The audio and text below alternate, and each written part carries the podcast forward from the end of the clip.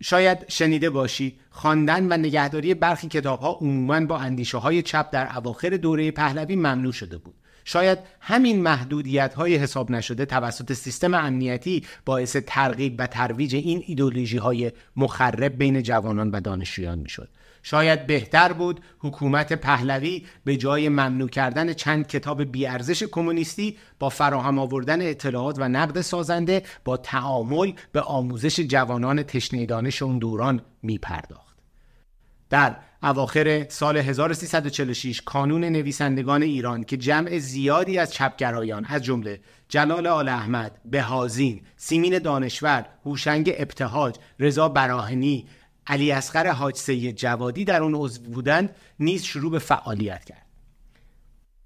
هر که از چپ و کمونیست و عدالت اسلامی می نوشت با شاه مخالفت می کرد محبوب مردم می شد و هر که از خطری که مملکت را تهدید می کرد می گفت دشمن مردم شمرده می شد این نشست ها و گرد همایی های روشنفکری هنری تا جایی پیش رفت که در مهر ماه 1356 در باغ سفارت آلمان با حضور هزاران نفر مرد و زن و پیر و جوان بدون مزاحمت ساواک و نیروهای انتظامی محفل شبهای شعر گوته. به مدت ده شب با حضور بیش از 60 نویسنده و شاعر با گرایش های مختلف ولی عمدتا چپ برپا شد. مخالفان حکومت در متح آزادی بیان و قلم و علیه فضای اقتناق و سانسور حاکم شعر میخواندند و سخنرانی می‌کردند. قافل از اینکه چه سرنوشت شومی رو برای مملکت رو به ترقی ایران رقم می‌زنن گزارش زیل بازخانی پرونده برگزاری شبهای نویسندگان و شاعران ایران در سال 1356 است که در پاییز همان سال به قلم این جانب به اداره محترم نگارش وزارت فرهنگ و هنر ارائه گردید. سرعت وقوع حوادث سیاسی در آن زمان بگونه ای بود که آن اداره محترم مجال بررسی و تحقیق و تفحص در مستندات ارائه شده را نیافت. امروز نظر به انتباق مکرر و مشهود این ایام با آن سالها این جانب مرغومات و تجربیات خود را پس از سی و پنج سال تقدیم می دارد. خانم ها آقایان در آغاز سخن اجازه می خواهم به نمایندگی کانون نویسندگان ایران از انجمن روابط فرهنگی ایران و آلمان انستیتو گوته و از رئیس ارجمند آن آقای دکتر بکر سپاسگزاری کنم. هم شعری برگزار بشه و اینکه خب دنباله هاش کشیده شد به خیلی چیز ماجراهای دیگه کسی به فکرش نکرده بود. ما از پیش می‌دونستیم که کار به هنگامی رو داریم انجام میدیم. چون واقعا مثلا سانسور خب فلج کرده بود اهل قلم را. فرصتی بود که کانون به دست آورد و به خوبی هم از اون استفاده کرد. دستگاه دولتی دچار وحشت شده بود از اینکه این چنین شبهایی می‌خواد برگزار بشه. این نگرانی رو ما دائما داشتیم که ممکن هست ایده رو دستگیر کنن ممکن حتی تعطیل کنن شبها رو. قرار بر این بود حرف سیاسی نزد ده شب یه تجربه موفق بود. هم برای ما هم برای مردم. یه نوع تمرین دموکراسی بود.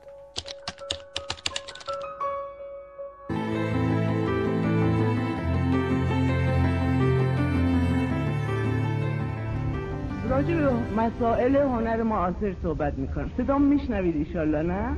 شب اول خانم دانشور سخنرانی کرد سخنم را با ستایش آزادی فتح باب می‌کنم. به این امید که این حق برای هنرمندان و همگان همواره بازشناخته شود.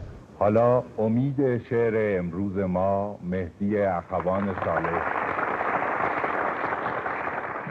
برخیز تا به خون جگرمان وضوع کنیم.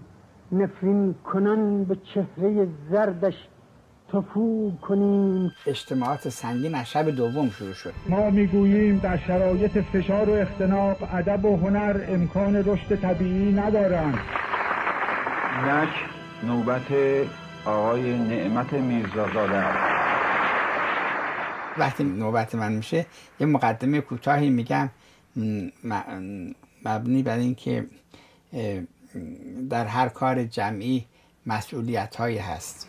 بنابراین شعرهای بیشتر و دیگر را به فرصتی دیگر و فارغ از مسئولیت جمعی و مراعات زمانی واگذار می کنم بار شب در آفاق گسترده روح سیاهش شهر در بستر خوابهای پریشان بانگ بیدار و گرم سهوری شکفته است.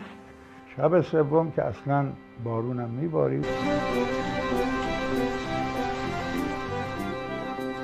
من راجع به یک گروه های نظارت نامرئی می‌خوام صحبت کنم که حتی یک کمی خطرناکترن. به دلیل اینکه چهره مشخص ندارن. شمس آل احمد برادر جاودان یاد آل احمد.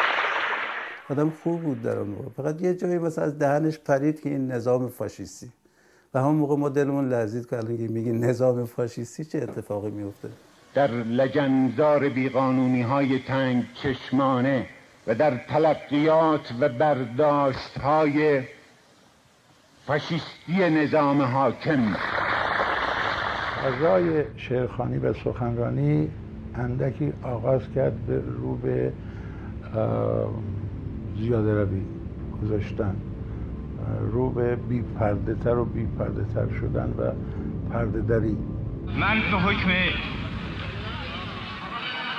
شغلم می‌خوام راجع به شبه وبا یا شبه هنرمند صحبت بکنم.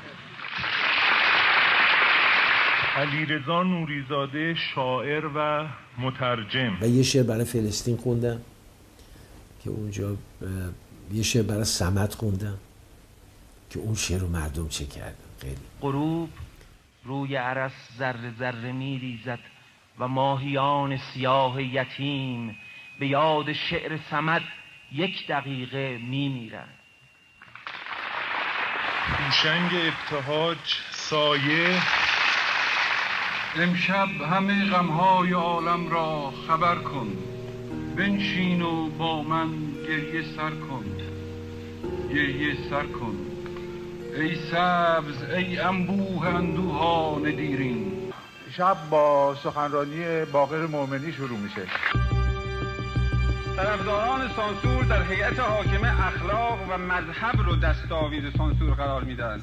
سانسور موجب جوانمرگی و هنر و هنرمند و مرد فرهنگی می شود سانسور پیوند ملت را با فرهنگ گذشتهش قطع می کند سانسور جوشش و تقیان هنری و ادبی را مهار می کند و استعدادها را یا در اول راه یا در نیمه راه می کشد سلام شکستگان سالهای سیاه تشنگان آزادی خواهران برادرانم همکنون چند تن از دوستانم به جرم همکاری در اجرای نمایشنامه انگل در بندند. من همچنان که کانون نویسندگان خواستار آزادی در بندان هستم. با کشورم چه رفته است که زندانها از شبنم و شقایق سرشارند ای خفتگان خود این مرد روستایی این مرد کارگر این پهلوان زخمی ایران اینها داره در درون باغ میگذره. ولی در بیرون از باغ چه میگذشت؟ تمام اون کانون فرهنگی ایران آرمان در واقع در محاصره نیروهای نظامی. که از سلطانپور میشه نشون میده که این جمعیت تحت تاثیر چیه. برای اینکه شما باید بدون راحت توی جمعیت مثلا ده هزار نفری اگه 500 نفر با هم برنامه داشته باشن می‌تونن تمام جمعیت بکشونن. و فکر می‌کنم که اگر ده شب شعر ما 15 شب شعر بود فاجعه ای حتما پیش می اومد می شکنیم و فریاد می‌زنیم تکه تکه و بی حزب فریاد می‌زنیم. بالاخره به هازین رفت و با هزار خواهش و تمنا اونو از تریبون یا به قول من از خر شیطون پیاده کرد. والا پیامدار محمد گفتی که یک دیار هرگز به ظلم و جور نمیماند بر پا و استوار. آنگاه تمثیل وار کشیدی عبای وحدت بر سر پاکان روزگار. آقای هوشنگ گلشیری. امشب می‌خواهم در مورد جوانمرگی در نصر معاصر و ادب معاصر فارسی حرف بزنم. راستی یادم آمد آل احمد و ساعدی و این آخری ها شاملو و دیگران را ممنوع المطلب کردند. یعنی که نباید حتی اسمشان در رسانه های گروهی برده می‌شد. آخر مگر می شود آبروی فرهنگی را حذف کرد؟ از آقای مشیری خواهش می‌کنم تشریف بیارن طرف میکروفون. من اینجا ریشه در خاکم. من اینجا عاشق این خاک اگر آلوده یا پاکم.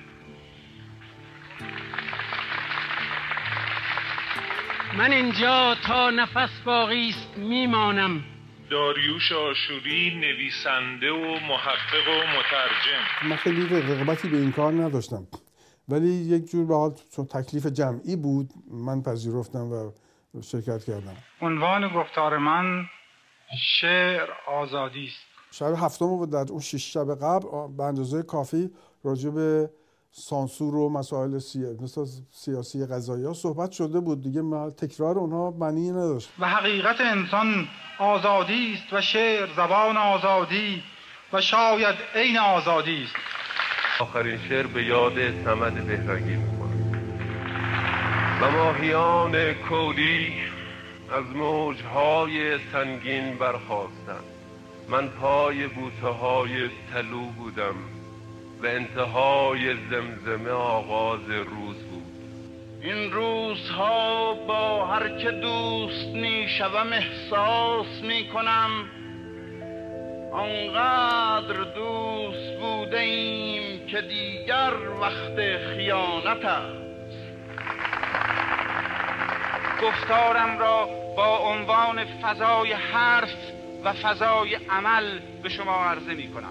پیام های پشتیبانی خیلی خوبی دریافت می‌کردیم از جمله از ژان پل سارتر از سیمون دوبوار از بسیاری از روشنفکران بسیار مطرح اون زمان. ما می‌خواهیم همبستگی خود را با دوستان روشنفکر ایرانی خود به صدای بلند اعلام داریم و با نیروی تمام از تظاهرات حق طلبانشان که از یک هفته پیش آغاز شده است پشتیبانی کنیم.